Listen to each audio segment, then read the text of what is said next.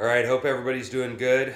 We are sitting here today with a drummer and musician here in Kansas City and teacher, uh, Jan Faircloth. How you doing? Good, Rob. How are you doing? Good, man. Thanks for coming. Yeah, thanks for having me. you're, you're welcome. So I, I'm sure that I uh, met you at Levee Town Jam on Sundays, you know, and, I'm and I've seen sure. you around, you know, at many jams and, and playing in Right. town. And um, but uh, you and I don't know each other super well, and I'm not really. I, I have absolutely no idea about like your history of playing music. So could you you know explain a little bit about like how you got started playing and all that. Sure. Um, well, I started playing um, when I was, uh, let me see, I was 13 years old, and my dad bought a drum set, and uh, I had played guitar, sort of, for a couple of months, and then my dad went and um, and bought a, uh, a drum set, which really pissed my mom off in a real severe sort of way. I always tell everybody that that was probably the beginning of the end of their marriage. Um, but uh, but he bought a drum set, and man, I just took to it, and it was just something just happened to me. I mean, and it was just from then on, it was everything. It was drumming to the exclusion of everything else. I quit Mhm. doing. Um, I quit doing any sports that I was into, you know, and I wasn't Mhm. that into sports anyway, as you can tell. Um, but I, I quit doing any sports, and all I really wanted to do was just play music. And I played, and I, um, and within a month, I, I, I, I was in a band. I mean, literally within a month of having a Mm. drum set, I got, I started playing drums in like April or May of 1990, and uh, by the beginning of that summer, if not by the end of this that school year, I was playing with this buddy of mine, Wes Wagner, who's an incredibly accomplished guitar player at this point, um, and he was great then too. And I lived in Garden City, Kansas, so there weren't a whole bunch of musicians Right. to choose from. But he was the only guy, and I was very fortunate that he was my age and that he wanted to play with me because he was extremely talented. And I really look at that, at starting to play with him, even though we were both eighth or ninth graders, that he was that talented at that point that he was the only peer that I had really that I played with, and it was, and I got a really valuable uh, education and kind of sense of work ethic from that guy even at that young age, and so Mm. uh, I started playing um, in a band just right off. That's all I wanted to do. I didn't I didn't I didn't have any any aspirations of, of, of getting good on the drums or being a good musician or anything else. I just wanted to play. I just wanted to play to Appetite uh, to Appetite for Destruction and Master of Puppets. Those were my Mhm. records, and I I loved just playing the drums. And so it was you know I, Lars fan then, huh? What's that? Yeah, Lars, absolutely. yeah. And people give that guy a lot of Mm. a lot of grief, but you know, I mean, he was, and he still is a, a, a great drummer. He's the he's a good drummer for that band. Oh yeah. Um, and you know, I haven't, you know, I haven't really followed a lot of Metallica since 1992 or anything. Mhm. But before that, those records, those Yeah, first five or six records were incredibly important to me, at least. Um, but anyway, so I started playing then, and then the whole grunge thing happened, and that was incredibly important to just my life in general and it was just it was just one thing after another i was just playing in bands and i went through high school and, and in high school i I, I started playing in the in jazz band and um, and I was by no means a jazz drummer. I'm still not really, Mhm. but um, but I can sort of fake my way through it better now than I could then. And and um, and so I started playing um, started started playing you know in jazz band and then marching band and concert band and just just everything else. Then eventually I became a um, and played in all kinds of bands in high school, and then I, I went to college and, and actually uh, went to college for music. Mhm. Um, I, I, I never got my degree mainly because um, a couple of reasons. First of all, I was really immature and just kind of lazy at that point in time, and also I was uh, I was playing gigs. I was playing gigs with with country bands around Southwest Kansas on the weekends, and I was kind of doing what I wanted to do anyway, and. Um, and uh, so, you know, I went to the University of North Texas for a minute. Um, University of North Texas, I, I really was not a, a huge fan of. They, you know, their their idea of of instruction, at least in my eyes, at that point in time, and I know it's a very, it's a really um, well regarded school for good reason. Mhm. But really, what they wanted to do, for me at least, was just really tear me down and then build me back up, which works obviously for a lot of people. It, it did not work for me. Yeah. I just, I'm not that guy. If you tell me I suck, that's not going to make me work harder. It's Mhm. going to piss me off. And Yeah. then it's like, and then I'm not going to hear anything else you say. And then it just is going to, it's going to have an, a very negative effect on me personally. But it works for a lot of people, obviously, because that's a great school. But, um, but then, um, and I'm really glazing over th- everything here. But then um, after going to North Texas for a little bit, I, uh, I moved to Kansas City, and I moved to Kansas City in um, uh, 1999, the very beginning of 1999. And I moved up here, um, worked at a bank, worked at UMB for like a year and a half. Um, I played just a few little gigs around town. Mhm. Um, I wasn't then, and I'm still not now, like the greatest networker in the world. Mhm. Um, uh, I think that I think that a lot of people, you know, you you, a lot of people, a lot of music, older musicians, they, they put so much importance on the on networking and the hang and and schmoozing and and all this and and it really just, uh, I'm just not that guy. If I don't know you, I'm not going to pretend like I've known you for Yeah, yeah. 20 years and that we grew up and that we were neighbors and you know i mean it just it's i really i have to get to know somebody really well before i can really uh, be out you know just be outgoing with them and so because of that it was kind of a handicap i mean i wish i would have been better at that Mm, but that's interesting. Yeah. yeah, but I, I wasn't, and so it took me a while to sort of get my bearings, and you know, and and um, I'm also not the kind of guy that's going to. I mean, I, I think that you know, mu- in in a perfect world, you know, musicians get to a certain status because they're good, hmm and sometimes that's Not, not, a, because of who they not- know. Exactly, not because of who they know or how well they can talk to people or network. Um, I I think it's much more important and it, and it, it creates a foundation for more long term success if you are actually good at your instrument. Mm. And if you are actually good at playing music, I think that's a, a much more important thing than being able to schmooze. So I just was not the, the best network in the world. It took me a little while to kind of get to the point in Kansas City where I was, uh, to where I started to know some people. And then finally, in uh, like November of 2000, I started playing with the Cobalt Project, which was um, Brandon Hudspeth on guitar, um, uh, Sue Stubbs on, on vocals. We sort of had a couple of different bass players. We had Jim Rainon on bass, and then we had Alan McGinty on bass and Wayne Smith on bass. Uh, and then we had um, the late, great, infamous uh, Howard Collings on k- keyboards, Mhm. who, if nobody, some some older school people around here might know who he was, but he was uh, one of the biggest characters I've ever met in my entire Mhm. life. I could talk for hours about all the crazy things that Mhm. Howard Collins did, but um, a great guy, and that was a really great band, and um, it was really a lot of fun. And um, and then I uh, was I got a road gig, and that was in 2000 uh, when I joined the Cobalt Project. Well, in the summer of 2002, I got a road gig with this guy named Scott Ellison from Tulsa. So I quit playing with uh, quit playing with Cobalt Project, and went on the road with Scott for a summer. Um, I got done with that, and then Brandon and I, who we were we were roommates at the time, um, Brandon and I started um, uh.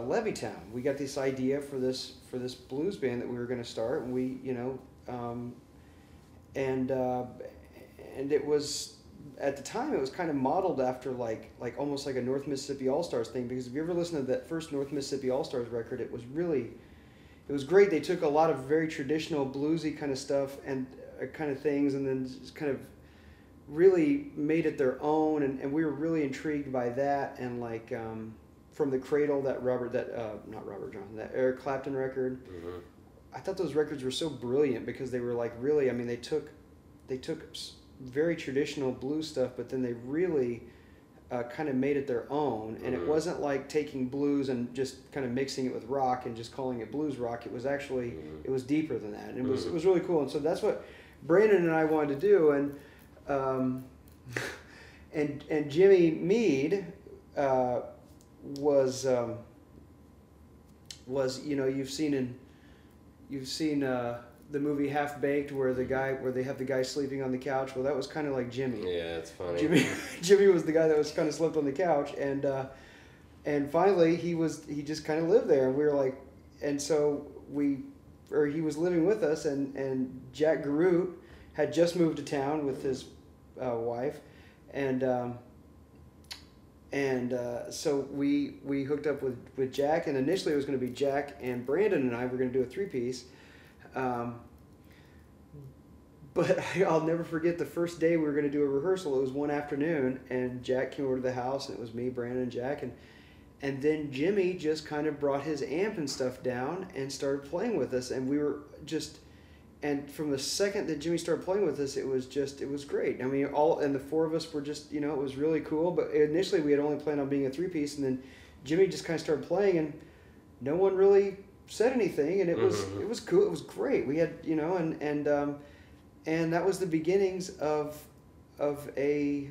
I mean, geez, they're still playing, you Yeah. know, but it's not the same lineup. But uh, Yeah. I left in 2014, and Mhm. um, and so from 2002 until uh, the beginning of 2014, which was about 11 and a half years, uh, we played constantly. Mhm. And Jimmy and Brandon and I lived together Mhm. uh, for most of that time. And um, I mean, we played three or four nights a week at Yeah, least. wow. Yeah. I I mean, and that was every single week. We played literally thousands of gigs. That I've never been in a band in my life that was tighter than that band. I mean, it was just, it was unbelievable. And it was, and Brandon and I had such a, had such a chemistry together as far as playing goes. And I mean, still to this day, I still play some gigs with him, and it Mhm. still is. It just, you know, we don't play together nearly as often as we did, but it just, it's just one of those things that never goes away. It Yeah. just, I just.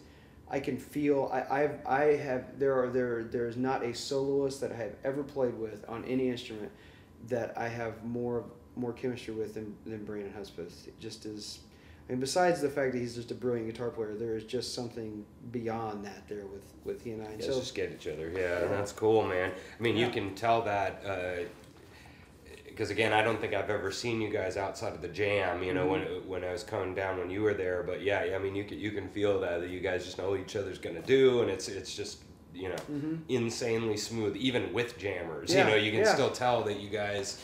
You know, know what you're gonna do, and that's really nice to be able to find somebody like that because you don't always get to we always find good players, but there's Mhm. there's this whole other level, like you said, that, that you just understand the person.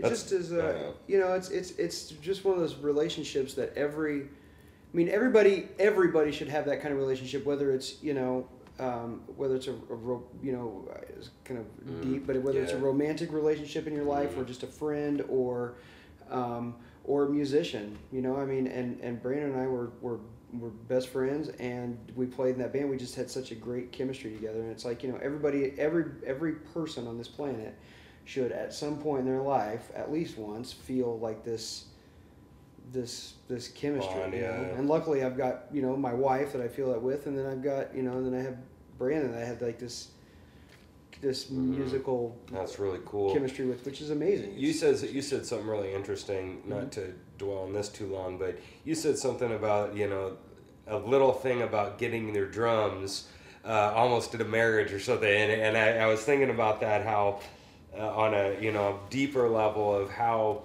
And this happens in bands, I think, where you have this one little tiny thing, and it can blow up to like you know World War Three, you know, and, and Mhm. it's just the stupid little thing, and and I think about that in bands a little bit when uh, when you have s- you have some song or a, a solo that you who's gonna take the solo or something you know it's it's some are we gonna play at this this uh, this venue or you know it could be little little things and I.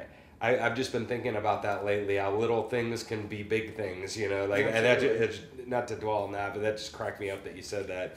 Kind of, even even somebody trying to change something in their own house, you know, and then the whole house it turns in World War Three. You know, like that just cracked me up that you said that. Yeah. Um, so so like, so in regards to like drumming, Mhm. let's talk about that. So, what is your mentality like when you're in a band, let's say, or even at a jam? Like, what is what are obviously fun and all that kind of stuff, but like playing wise, what is your goal when you're up there? Like, are there specific things that you're thinking about? Like, for example, I'll give an example for myself. When I think when you get to a certain level playing, you you don't have to think about where your hi hat's at, and you I mean you can feel where all the you know, and mm-hmm. you don't have to think about the chords anymore. You're on this other level, and so for me now, I know what what goes through my head is because I because my role in the band is so in and out because I get to stop for the vocals, come back in, stop, come back in. Mm-hmm. I'm constantly thinking about when to play, like and and that's I. I've talked about on the show these kind of three different levels of figuring out how to do it. Mm-hmm. Then you kind of get your fl- your flow and your style, but then there's a whole nother le- dynamics would be in there. Then there's this other level of you're really making some real good music. So I know that that's mm-hmm. something that I'm like like hyper focusing on when I'm playing. Even at jams, you'll see me like put my whole instrument down during this guy's solo, etc. Is it what what are you thinking about while you're playing? Well, I mean, it depends on the uh, it depends on the uh, on the on the situation. You know, I think for the most part, a good a good generalization is that. Um, and and this is true really whether it's for jams or or if you're in a, in, in a band that plays together a lot you know some people that you're very familiar playing with um, i think that one of the things that is really um, lacking with drummers in general is just uh, dynamics i think that i think that drummers um, I think that drummers in general just tend to kind of play too loud. Um, and, and that just is i mean that just is kind of a, I mean it's a broad generalization and that's certainly not always true but um, but that's one thing I notice when I go to jams, and I mean, you know, I I have a four year old now, so I don't go to go to as many jams as I used to, just because I just don't, you know, I just don't have the time to. I mean, you know, I play a lot of them still, but um, but I just don't go to them. So and that's a different thing too, because if I'm playing at them, I've got my drum set, I'm more comfortable on that drum set, um, and it is a different thing when you go to somebody else's jam and sit in on their drums. But um, but I think one thing I'm always trying to do is kind of rein in everything uh, dynamically. I, you know, I personally I, you know I feel like when I play to at a certain volume, you know, physically I start to feel uncomfortable. Mm. You know, I start to feel like okay, this is more of a workout. And it really shouldn't be. I mean, I start to really like, you know, actually physically start to feel tense and when I'm playing super loud and that just you know, if you have any tension in your in your playing at all, that's taking you out of of where you should be, which is where, where which is where you, when you when you're concentrating on the music. You know, mm-hmm. once you once you start to feel tense, that, that takes you out of out of where you should be. Mm-hmm. So I'm always trying to sort of keep keep the volume down. And and when people play with me at jams, I mean, you know, they may or may not notice it. I think I think sometimes they don't notice it because they're so uh, a lot of times to be really frank with you, they're just concentrating on what they're doing. Yeah, tunnel vision. Yeah. That they just don't listen to a lot of other stuff. So I try to listen to everything. I try to also, um, I try to as much as possible. Um, make sure that my volume is at such a level that I can hear a soloist mm-hmm. really well, and um, and if that means that you know I get that you know, for instance, if there's a harmonica player that's playing over here and they're amplified and you can hear them a lot out front, but you can't hear them up on stage, then what do you do there? Mm-hmm. I mean, what I will do is I would err on the side of caution and bring it way back down, yeah. so that I can still hear them on stage. And I mean, it may be at that point, you know, you've got so much volume going out front, and that you're going to be totally too too soft, you know, but I, but I would rather have that problem than than burying someone right. musically. I have noticed that with you, and that, that's one of the reasons why I liked your playing is because you, you just don't blast over everybody. You know, mm-hmm. you're yeah, and I, I love that you were talking about the tension part because you can there, there's like a physiological thing that even Absolutely. happens that they mm-hmm. mentioned. Yeah, and so like I I I totally agree with that, and and def do you I've even noticed even some of the musicians that are a little bit, you know, less on the totem pole. Do you, do you find that when you bring down, a lot of people do naturally kind of kind of sort of kind of come down with you and are, are you is the drummer a little bit in control of that in the band in the entire band sense Um, you with dynamic hope. you would hope You would obviously hope. yeah but sometimes, yeah. but I mean, you know, but that's not. But I mean, you know, to be quite honest with you, a lot of times that's not the case. Yeah, A lot of times they're, like I said, they're just really listening to themselves, and it's like, you know, and at that point in time, you know, I mean, I get, you know, I get really pretty militant about that kind of stuff, and I'm just like, well, damn it, you know, you guys can do whatever you're gonna do, but I'm going to come down and I'm going to be comfortable and I'm going to to feel like I'm making good music and that I'm Mhm. being musical because I mean Yeah. that is your job as a musician. Um, because as you know, I don't want to be a drummer. I want to be a musician, and you know, I want to make music, and part of that is trying to be dynamic and and um, so a lot of times, you know, I'll, I'll bring I'll bring down the volume, and you know, it doesn't really matter. I mean, and I'm not just saying it to be negative or anything. It just is. I think a lot of people just don't don't listen as much. And and here's another thing too. And this is not me being kind of condescending to these people or anything, but I make my living doing this, and by, and the reason I the reason I bring that up is because I do it a lot. I mean. I play music a lot. I play in some form or fashion every single day, Mhm. and I mean whether and it's usually a lot. You know, Yeah. it's usually like either teaching and or playing gigs. Mhm. And so it's like, you know, and so because of that, I've, I've, I don't have that, that mentality of, ooh, I get to play the drums today. You know what I mean? And I mean, I'm excited about it and I love doing it and it's a part of my being, but it's like, it's also to the point where I can calm down and go, okay, now I've, you know, I'm not, it's not like I haven't played drums in two weeks. You know what I mean? It's like I play them all the time. So it's like I really, you know, I'm, you know, I'm, I'm, I'm, I'm used to playing them so that, you know, so I now I just want to kind of concentrate on making music. And I think that sometimes, you know, the people who just come to jams a lot, just kind of, that's kind of lost on them. And, and I don't blame them for that. I really don't. I mean, but, Mhm. but on the other hand, you know, you are making music and it needs to, you know, you need to, uh, you need to listen to your volume. I just think that's an important thing. The other thing that's important is just tempo and time. Um, that should just go without saying. I mean, I practice, when I practice, and I try to practice a lot, um, I do everything with a metronome. Mhm. Everything. And that is about the most unsexy thing that I've found that you can tell another drummer. Mhm. I mean, as a teacher, I tell people that all the time. Play everything, every single thing that you play, play with a metronome. Unless you're playing to a record, you know, or, or playing live. You know, Right. play every single thing to a metronome. And man, people will give you, people go, oh yeah, man, that's a great idea. That's awesome. That's, I'll just totally do that. and then they never do They it never- yeah yeah yeah They never yeah. do that. It's it just because it's you know they'll do it for they'll turn on metronome for about ten seconds. They're like, oh that's hard. That kind of sucks. Click, you turn it off and it doesn't go back on. But you have to fight past that. And it's like, Mhm. you know, I just think that that is just such a basic, um, just such a basic important thing to do. You know, it's like an athlete. It's like you know how many times did Michael Jordan practice shooting free throws? Or dribbling or passing the ball, and I mean I know nothing about sports in right general, but but but he did it. He spent a lot of time on that. How many times did Tiger Woods putt? yeah right I mean, these aren't sexy things. They aren't mm-hmm. fun things. But, but it's the only way to get there, right? Exactly. I mean, yeah, yeah, Yeah. You said you said something interesting about kind of flipping over to the jam jammers.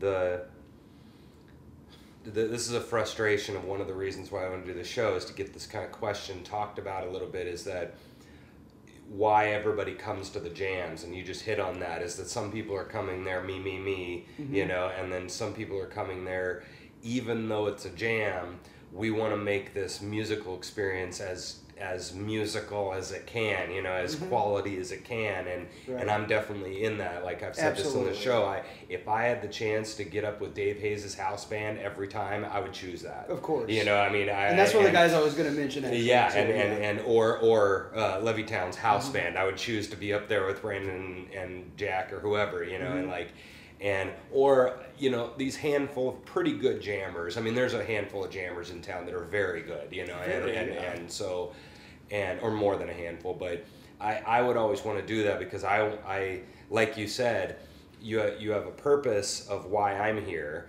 and. I'm I'm here to hustle. I'm trying to get gigs. I want to be known in town, you know, and I'm Mhm. very upfront about that. It's fun, yes, but you know, I, I want to have this be a, a the the better I play, the better this looks. Because the better you play, the better I sound, and the better I play. It's really reciprocal. And so when I get up there, I want everybody to sound really good. And when a guy's up there after six beers, or a guy's up there after you know just kind of that this is fun. And I went to a jam last night. This chick got up. She's like, okay, and, and I've heard buddies joke about this before. All right, I'm gonna play this song, you know, that I learned that I wrote like four seconds ago, and here we go, you know, and I'm just like, mm-hmm. you know, I'm like, dude, so you wrote this literally today, and you're gonna perform it tonight for mm-hmm. real, you know, like, and so that's just the difference of opinion of somebody like you and I. I think we're on the same page Yeah. there, and like, so, so I'm trying to the bigger philosophical question I'm trying to do is obviously somebody like myself needs to realize that these guys have not had 400 violin lessons like I have and mm-hmm. and and so I need to be flexible with them obviously because this isn't a band this is a jam but where's the balance there of them Sure. kind of you know them kind of maybe sucking it up and maybe learning a little bit of that etiquette that we need to know. And maybe a drummer not doing this all day and uh, oh right cueing oh, okay you know like what what's your opinion on that of like where the balance is? And it's a hard question to answer but you know what should what should everybody be doing at a jam you know mentality wise Um, well, I'm, you know, I, I that's a that's a, a good question. Um, I I think that for the most part, um, as far as like, you know, it, going back to what you said about about the the, the person who was trying to.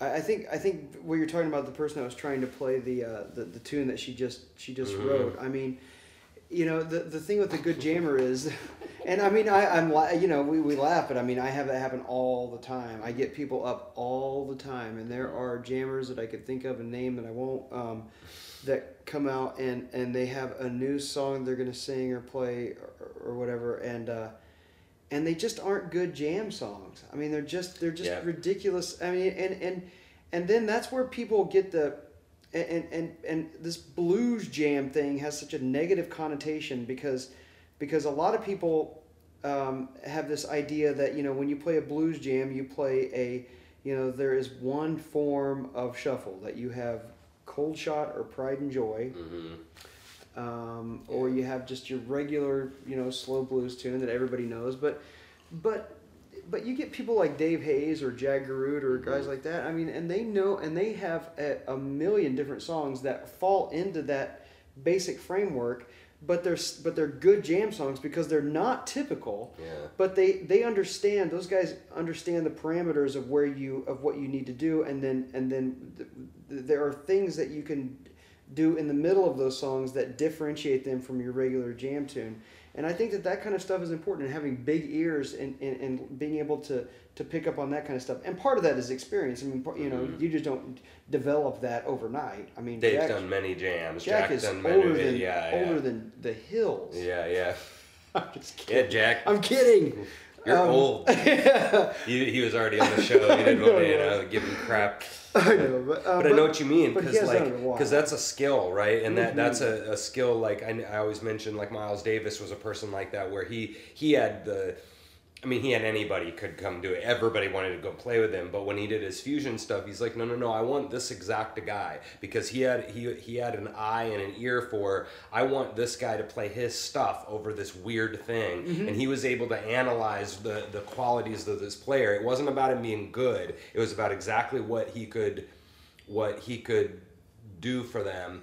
And the i think a lot of people do that where they'll come up and they'll drop an eight chord tune on everybody and i'm like dude that's really dumb you know or you, and they don't they can't think through the song and know what kind of hard is going to be and then they and then they're also not looking at the players on the bandstand and know it like that that happens all the time, right? I heard a guy Yes. called Layla the other day at the jam. I'm like, you freaking idiot! What are you talking about? Like, yeah, that's and, a pretty involved know, song, man. That's you know, just, as an example of a song, you know, is Mhm. and oh my gosh, like yeah, yeah, that ju- just you know there are just certain things that won't work, and I mean that's just um, you know and, and to those kind of people again not to be a jerk but you know if you want to play those kind of songs they have a word for that and it's called a gig Mhm. get your own Mm-hmm. you know and I, and I'm not being rude by, by I know I don't mean to be rude when I say that but I've, I've heard that from a lot of people and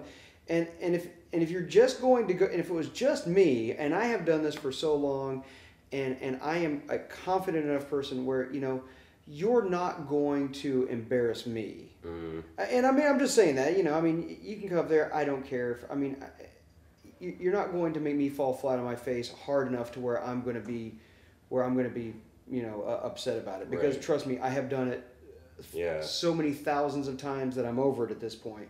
But what does irritate me is that when people bring out these songs and that that these that everybody else doesn't know, and then you have these, and especially if I'm hosting a jam, it's like, well, I'm hosting a jam. You're not going to probably embarrass me to the point where I won't have a gig next week.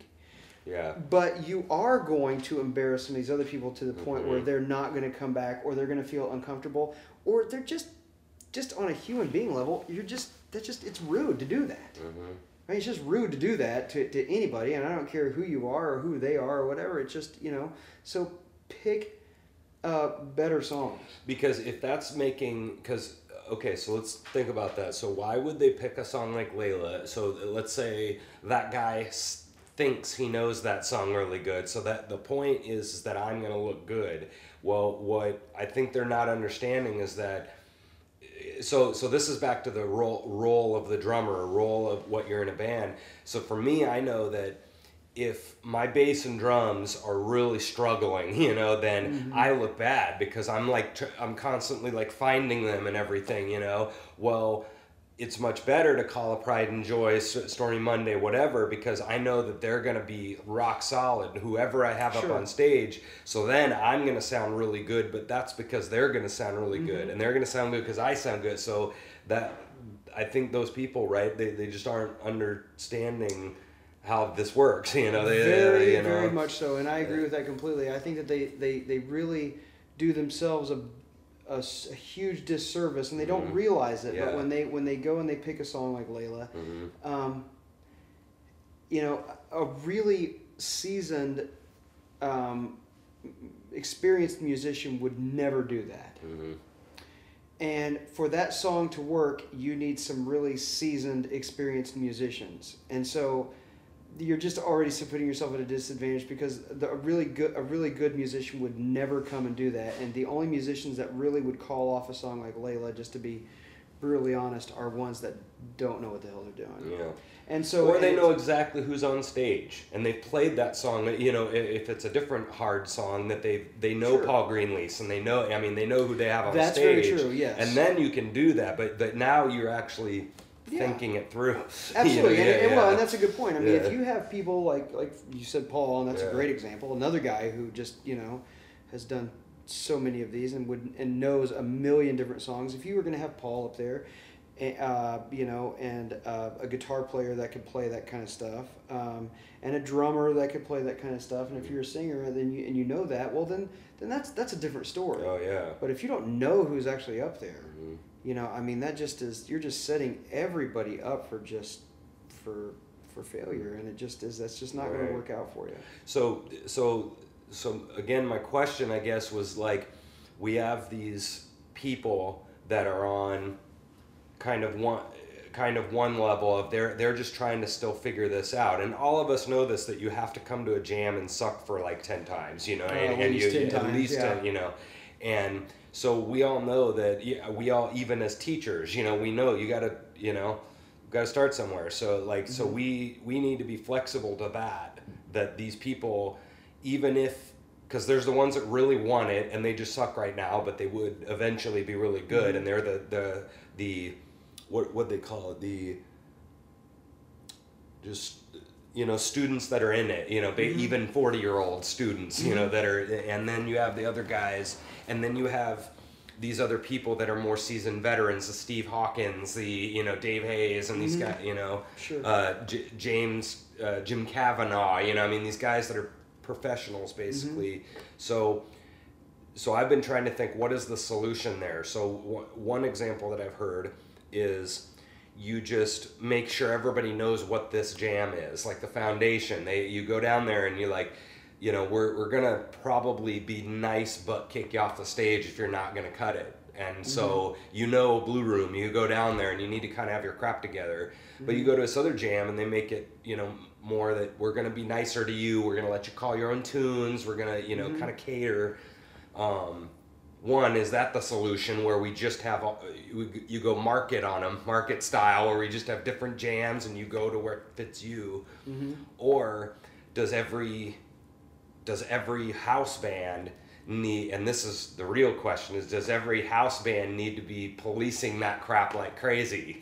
You know and that's where i would make a huge argument which i've tried to do on the show of how much how much is the house band uh, in control of this or how much responsibility do they have? Not the not the medium medium bad jammers but the guys that really you know that Right. really sh- probably should not be up on the stage right now what do you do about that as the house band you know Well, you know, uh, um, you know that's that's a very that is a that's a touchy.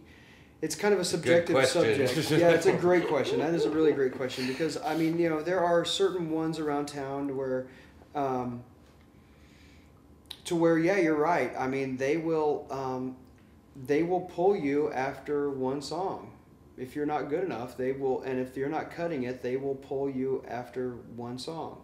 Um, there are others around town that will let you go for for a long a long time, and I mean, you know, um, but but here's the thing: in the last year or so, I've started booking a lot of bands too. That's kind of my, my other deal. So I'm, I'm coming at it from a, that perspective a lot of times, and and from a club owner's perspective, and um, and you know, um, and and you just you know, the thing about jams is just they're just like any other gig, any other band performance. Is you are there to keep people there and to sell, to sell booze. I mean, that's just, you know, whether we like it or not, that's what you're there to do. Now, if you're playing the Kauffman Center, that's not necessarily your primary concern. But if you're playing Knuckleheads, you're there to sell booze. If you're playing Freddie T's, you're there to sell booze. If you're playing BB's, you're there to sell barbecue and booze. Yeah. And that's just what they're paying you to do. So you have to kind of balance that as you're being, that is your primary focus, whether we like it or not. Mm-hmm. That's what it is. Um, and you've got to kind of, you've, you've got to kind of, kind of deal, balance all that stuff because you have that. That's your main thing where you're selling, you're selling a product, their product, whether it's food or booze or both. Um, but you also don't want to and so you don't want to get a bunch of really horrible musicians up there or, or people that just aren't ready and then people will will leave. And and and sometimes it's so hard to judge that because some venues people will just take off. If they hear one or two really bad songs bad jammers they're, they're getting their check and they're out the door.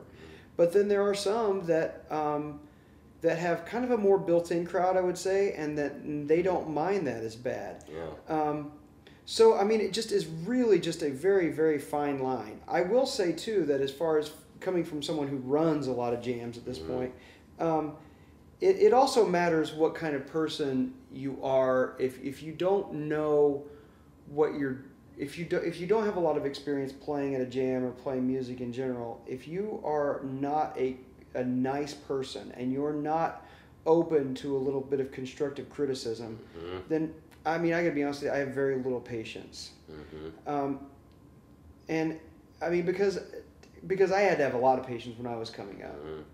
because I got told all the time.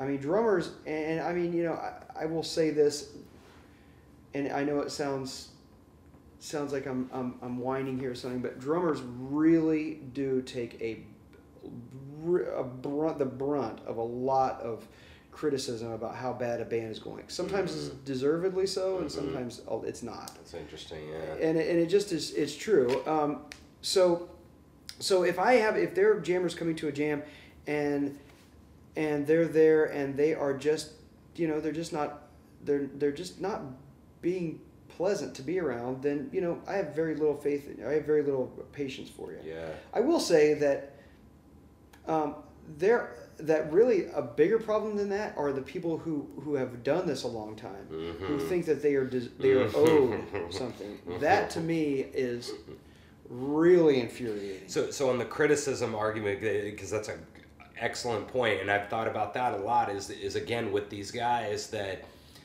the, and and the the phrase that I've said on the show a ton of times. I didn't really coin this, but is the cluelessness, and and it's the cluelessness of not knowing.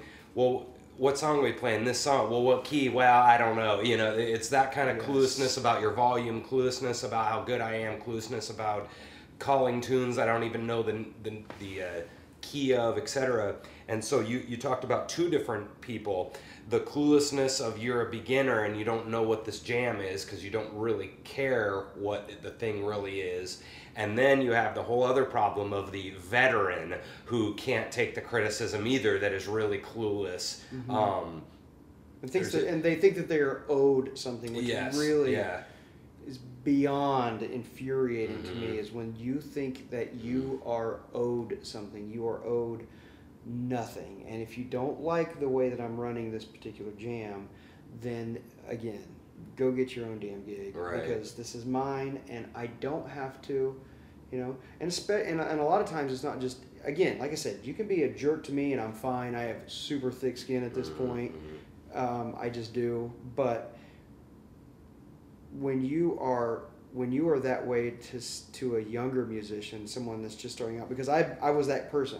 I Mhm. was that person, man. When I was starting out, I had a lot of. You're talking about older- North Texas and You stuff. know, I'm right? talking Yeah. about sometimes a lot of times in Kansas City too. A lot of times. I mean, I'm- just people chirping at you. Yeah, yeah, yeah. Oh, absolutely, and and um, there are people now who you know, there are people now who are very very pleasant to me, and that's it's it's nice. But I remember 15 years ago when they weren't, and I remember that you know. And now it's because I've kind of.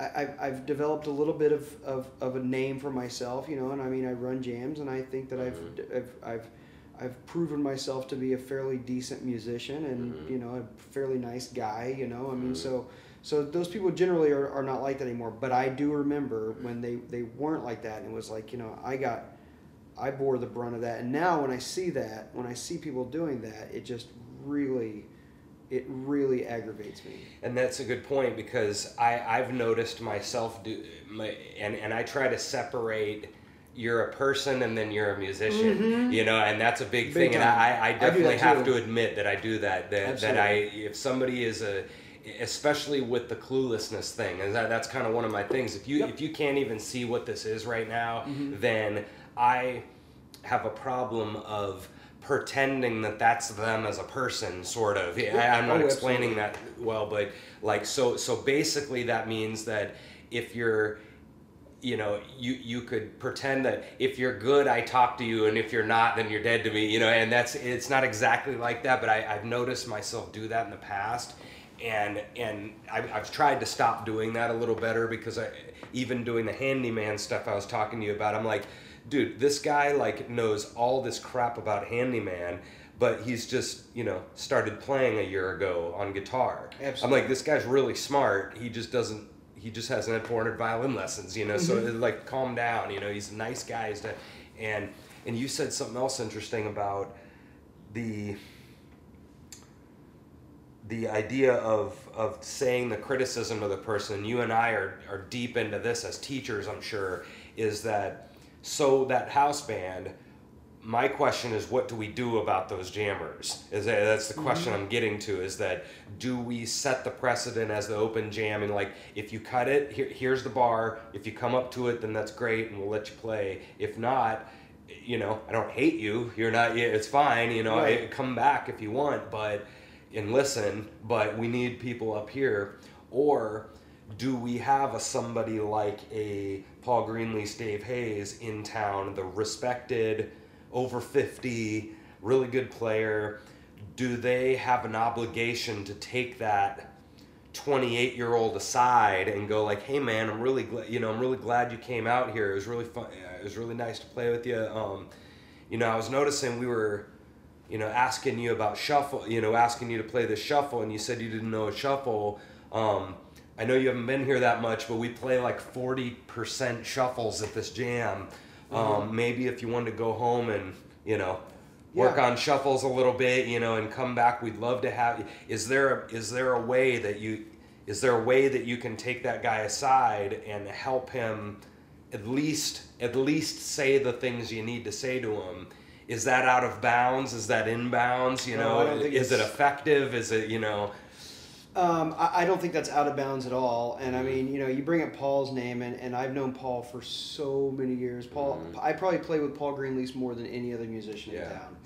I mean, any other musician I play with, just because he and I play together in five different things. I Mhm. mean, you know, so you know, so I know Paul really well, and I know his all of his um, what his personality is like, and he is very much like that man. He's he's really good about that, and he's and that's why people like him so much is that he just is he's a nice person, and he will and he tells you, you know, and he will tell you things like you know. Uh, you know these are the things you know some things you ought to work on and he's really uh, very diplomatic about it and people gen- generally uh, really take to to that and really you know uh, are not are not not offended by that or anything and I think the ones that are offended by that you know I mean you can feel that. When you tell somebody and they start really like you know oh but but but but but and it's like Uh-huh, okay okay I'll just I'll back off because because again like you were saying uh, you know, you don't want to judge somebody's whole life by the way they play music, and you know, so so I'm just gonna go, okay, well, you know, I'm sure you're a, a wonderful guy, and I'm not saying this in a facetious way at all. I'm sure you're just a, a great person, but I don't think you're you're ready to hear any little criticisms I have, and and you know, and I mean, and they're not, and I don't even like the word criticisms because that just has such a negative connotations, but you, connotation, but not, Advice. advice. Yeah, it's yeah, it's yeah, advice, you know. And I mean, um, and, and I, I mean, I was the same way, man. People would tell me that kind of stuff when I was younger, and I it took you know, it's it's a skill, it's a muscle you have to develop, uh, being able to like, okay, I'm listening to it. You know, I'm gonna I'm gonna hear what you tell me, and as you get older, you also, hopefully. You get to the point where you can take criticism, but you also start to know what is good criticism and what's Mhm. bad, and what's like, you know, and it took me a while to stand back and go, okay, this guy's telling me this stuff, but if I step back and look at him objectively, He doesn't know what he's talking about. he doesn't know what he's talking about, he's and I'm a better about, yeah. player than he is. Right. You know what I mean? And I mean that's not being a, a jerk. it's hard to tell. Yeah, it's a hard line, but sometimes you can notice it. And you mentioned too the guys that have been in it a while, Mm-hmm. and sometimes they can be worse than the new guys in that sense because they Mm-hmm. they already have this. I'm good enough. I'm the, and then you have a and Paul is just a random example of a known guy in town, good player, respected, etc. You know, and and so like I and so what you were just talking about is tone, right? When you're coming to them, you're you're taught you're it's not just what you're saying, it's the tone you're saying it, and and Yeah. that's that to me is like the art of teaching. To me is Uh-huh. is how you say it because you can say things in a million ways, um, and it maybe maybe moving over to the teaching side with that idea. I've I've been really obsessed lately about it's the the diagnosing of something when you see some when you see them doing something i have and and maybe this is ego talking but i can do that in about six seconds and and it's and because people like you and i can are so deep in in the understanding of it you see like six things in six seconds you know and and so you're going da da da da okay is are, am i going to talk rhythm? Am i going to talk tone? Am i going to do dynamic you know what uh, which measure, you know, I mean, you're, you know, and so to me, it's not the diagnosing of the problem for me that that's the hard part. It's like the how do I come at it, when do I come at it, and and if I need to come at, you know, which ones do I need to hit today, Mm-hmm. and and I I have. I think I'm not alone saying that that's hard. I mean, that's the art of it, you know. And, and I'm as a young, as a still pretty young teacher, I'm struggling with that for sure. And mm-hmm. uh, and with and then so the criticism idea, what what we're the the main problem is the motivation, right? It's and mm-hmm. I've talked about that on the show a ton. Is that so the whole point of what's the point of the criticism? Either to get your anger out is bad, bad reason, Right, but the other reason is because you're hoping that there's something that needs to happen later with them. They're gonna hear this Aristotle quote from me, and oh, okay, Rob, okay, Mr. Foster, I'm gonna do it now, you know. And mm-hmm. so like that's where I'm struggling with right now. Have you, what, like, what have you found with motivation with your students? Have you because because one other quick thing is that like you talk about the the guys that you have a, you have a might or should. You you have or you have a might or it won't. And and you you can say the thing and this guy might do something about it. Mm-hmm. and then you have the guy that you just mentioned a couple minutes ago where they, they're starting the but but but but but stuff. And so my question is is that guy kind of done right now? Is Yeah. that worthless to to even go into this conversation with him? So therefore just forget it and uh, give up you know i mean should you give up with him or not give it this is a this is a huge political argument i'm making right now is Mm-hmm. Those people that are done you know what, what what's your Yeah. you know Well, my, my thing with that is, and that's a good point. The might or the won't thing is, is that's Yeah. a, a good way to put that because you're, you're, uh, yeah, you're absolutely right. I mean, someone who comes, who, if I try to give them some sort of criticism, or it, it's, and, and if they are already, you know, putting up their, you know, excuse wall yeah yeah, right, yeah, they're- yeah, yeah. they're putting up their excuse wall. Yeah. Good. Um, then, then, yeah, I, I mean, I, I'm just, I don't have the time, or the, I don't have the time or the desire to work, work uh, to break down that wall. That's, that's not my job. And at that point, I just stopped caring. number of breaths in life it just, I don't have a it- thing yeah, you know exactly. like just- how much time and, and that's yeah. just me. Maybe it's not good, but it's just I just don't have the, you know, I just don't have enough energy. And when that happens, I just shut down immediately. I'm like, okay, that's fine. But the the might thing, I mean, you know, um, uh, uh, yeah, I mean that's and that's and you know, usually those people are just a lot more open, and you can talk to them, and you know, and it's just it's fine, and it's you know, and those are just generally more pleasant people to be around, you know, anyway. You know, they'd be more pleasant to people. To, they'd be more pleasant in any aspect of life. And the other thing too is I get sort of a, a different view on that because I teach, you know, a lot of, of lessons, and I've taught a, a whole lot of lessons from uh, from everybody from a, from four years old up to. I mean, I think I have my oldest student I've ever had right now is in his seventies, and I mean, so so you know, um, and so you know if they're just doing it if it's just a nine year old who is doing it for fun and for doing it for school too you know um, you, you have to approach them in a much different way than you are someone who comes out to a jam if someone comes out to a jam that's really a pretty big step i mean that is a pretty big step from being someone that just playing drums in your basement to actually going to a bar in front of a whole group of strangers. Mm-hmm. I mean, it, and, and it took me a while to figure that out because it wasn't for me because I started at such a young age and was so stupid that I was like, I didn't care. I, I didn't care. I never, ever, ever was afraid of playing in front of people. Not ever. It was like, I'm just so dumb that I. I don't care if people don't don't like what I was doing. I just wanted to get up there and bang away on the drums and play Welcome to the Jungle. Yeah, I mean that's and that's all I cared about doing. So then later on, it started to get more serious, but but it was not like I, ha- I made a decision to go. Okay, well, on such and such a day, I'm going to go to my very first jam session. I Right, mean, that's yeah, a was- big deal. I mean, Yeah. and if you're an adult, that's even bigger because you know when you're an adult, adults, as you get older, as you know, I mean, as everybody knows, every adult knows, you just it gets more and more uncomfortable to be told that you're not doing something Mhm. correct.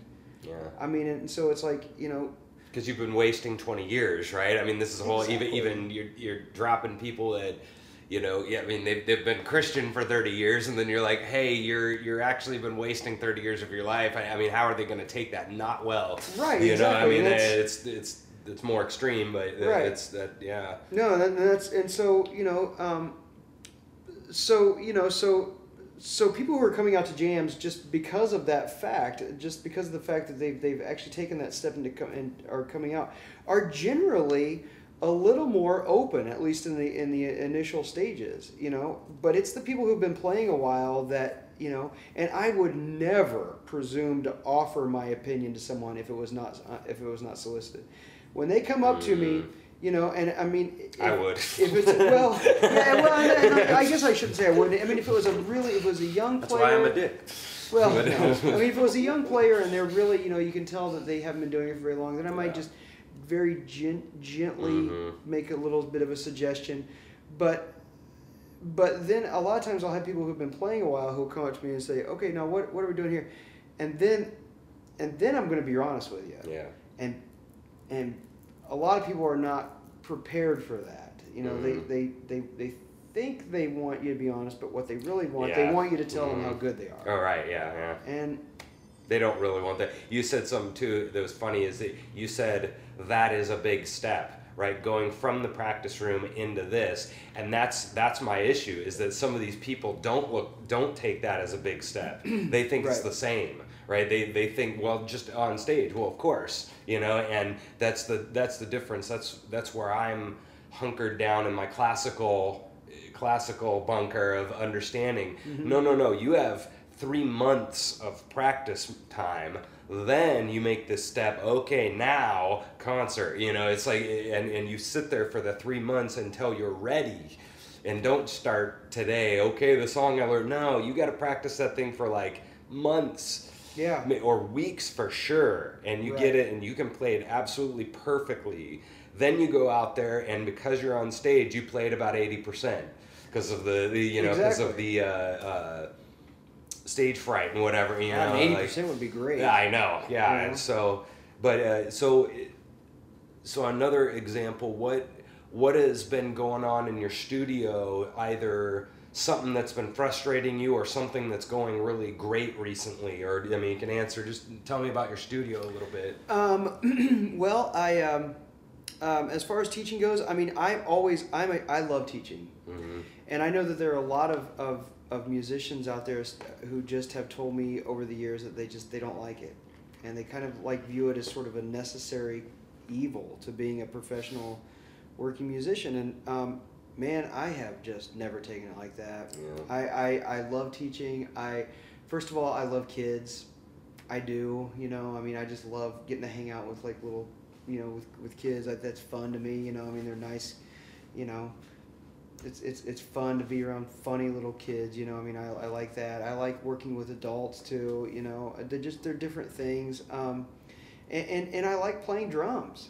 I mean, you're, you're around playing drums, you know. I mean, I like seeing people being able to learn stuff, and I like people working hard to to be able to, to play things. I mean, when I was a kid, I had such a, I mean, drums were so important to me that I love seeing another 12 or 13 year old kid uh, get the same enjoyment that I did out of it. I mean, that just, that's, that's so, you know, that, that's really cool to me, and I, I love doing that. And, and a more pragmatic reason for teaching um, is that you hammer the basics on these people all day, every single day.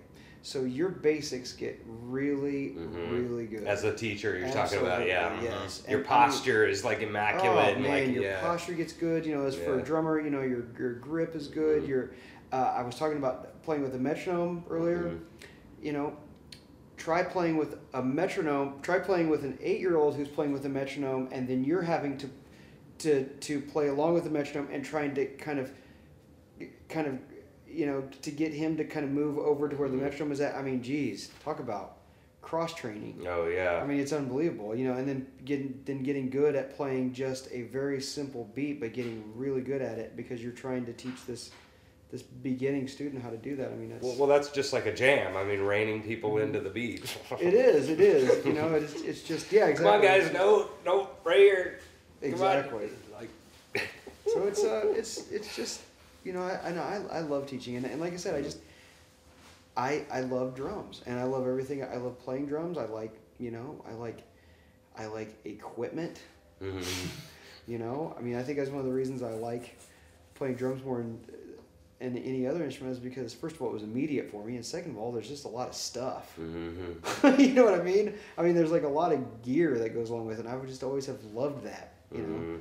since I was a little kid playing with GI Joes, you know, I, mean, I always Mhm. loved the GI Joes that had the most stuff that you had to play with. I mean, it was like, you know, so I mean, I I, I like that. So I you're like, a hoarder, basically. Kind of, yeah. And, and talk to my wife. I mean, you you know, you'll see my drum room, and it's yeah, I. I save every piece of equipment that I've got. That's funny. Um, but but yeah, I mean, I, and I like I said, I I love teaching. I do. I I I never viewed it as a necessary evil at all. What would what would be a, a piece of advice that you would have for like a younger teacher, like maybe you know a thirty year old teacher that that is just starting that, or or just maybe even a a, a thing that you learned from a mistake, you know, or something that that like.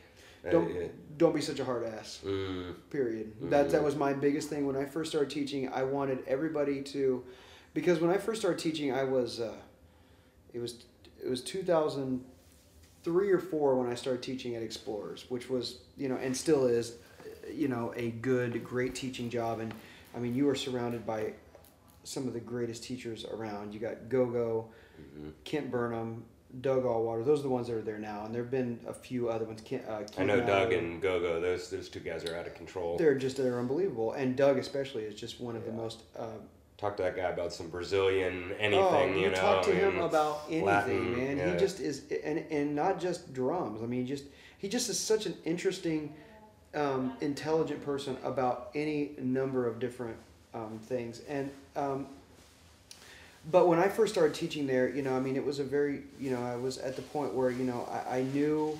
I, I knew a lot about drums, and I knew that you know I'd been I'd been through school, and I knew how to how I thought I needed to get good. Well, okay, fair enough. I'd been playing for 13 or 14 years at that point. So it's like at my, and I'd been playing seriously for a long time. So, you know, the stuff that I was doing was stuff that you would practice and work on as someone who's been playing drums seriously for 13 or 14 years. That is obviously not going to work for someone who's been playing Right. drums for three months. Right. And so, you know, calm down, you know, don't, mm-hmm. don't, you know, they, they don't have to, they don't have to be the world's best sight reader. You know, it's not that serious. Yeah, no, yeah, there's yeah. nothing wrong with playing with getting really good at playing back in black, because everybody was at that point. I mean, you know, the first song I played was, I mean, I, I think it was "Welcome to the Jungle." I keep coming back to that record, but I'm telling you. Um, but so I mean, you know, I mean, everybody starts out somewhere, and I really just had this thing where I was, you know, get a, you know, such a hard ass on people. I had to, you know, they have to play the right, you know, Mhm. they have to be able to read. Have to be able to know all these different styles and drill, stuff. drill, drill, drill, drill, all this stuff. Yeah, Yeah, that's I've. I've had a huge problem with that lately, and definitely a huge mental trying to understand that idea of how hard do it because that's that's the other kind of question is when do you say it if you say it how hard do you go out in the tone you know it, it like you know how hard do you push what's the expectations you know what's the, on myself on myself to them Mhm. and and I've definitely tried to work on that recently and I know I'm not you know I'm still I'm still thinking that out in my head even as been teaching since 06 you know off and on since 06 and I'm still like I'm still strict because that's a really hard question I mean it's the biggest question. I'm still really- struggling with it.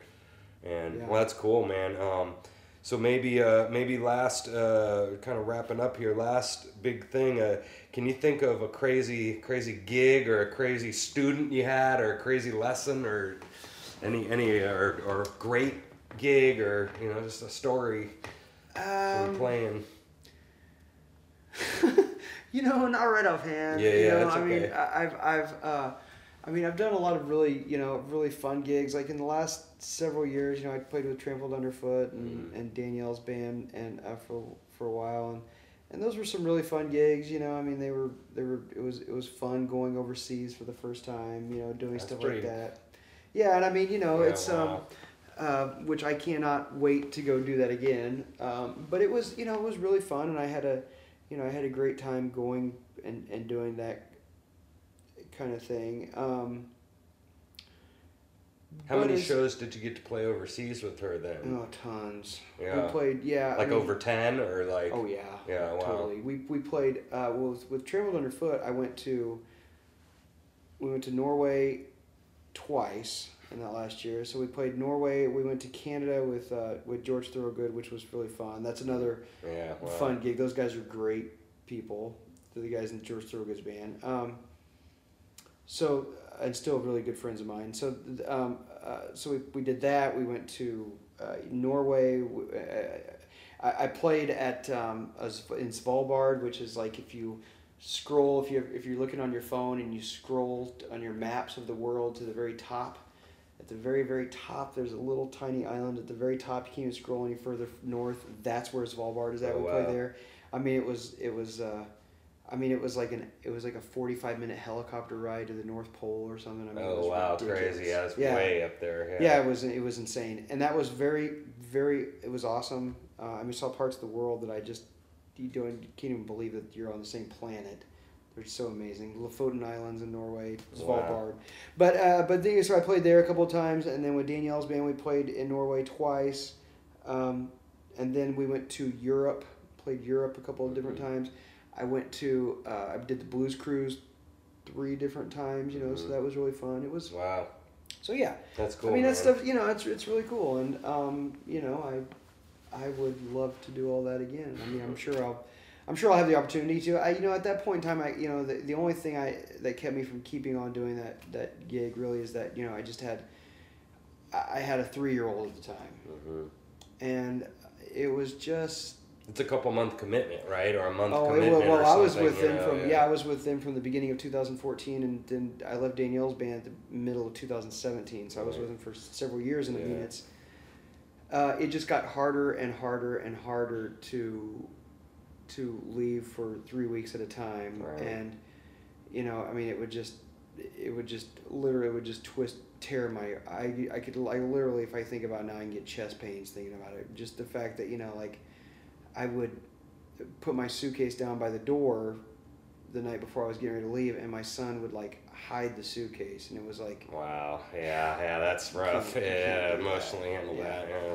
and I mean, you know, and, and I was, I just came to that, and that decision, and I'm totally happy with that decision, and and like I said, I mean, I I still get, I still get calls. And, uh, all the time for people that want me to go out on the road with them and, and Mhm. stuff and that's and that would be really great and um, and occasionally I do that if I'm going out for a week or so that's that's Perfect fine. scenario. Yeah. yeah right yeah, but i just i cannot i just can't devote my my full attention to that you know and i mean and i when i left danielle's band i said well you know maybe when he's a little bit older but i just don't see myself doing that on that extensive of a basis until he's like in college Yeah, because i just don't want to you know i mean Well, people don't understand that about like truckers and road musicians, and they, they, they just don't understand that these guys are these guys are gone for a month, and and you know what what's what's your house looking like? You know, I mean, you got to leave your house. I mean, let's say you're single. I mean, your house is sitting there for a month. You know, I mean, like like just little things like that. People don't understand that. what's your marriage looking like what's your marriage looking You know, like? It's a I mean, big that's, one. Yeah. That's, uh, that Yeah. stuff's important. I mean, I you know, I mean, and not to be not to be negative or anything, but I, but I've heard a lot of musician, a lot of road musicians say things like, you know, oh, my family's the most important thing to me.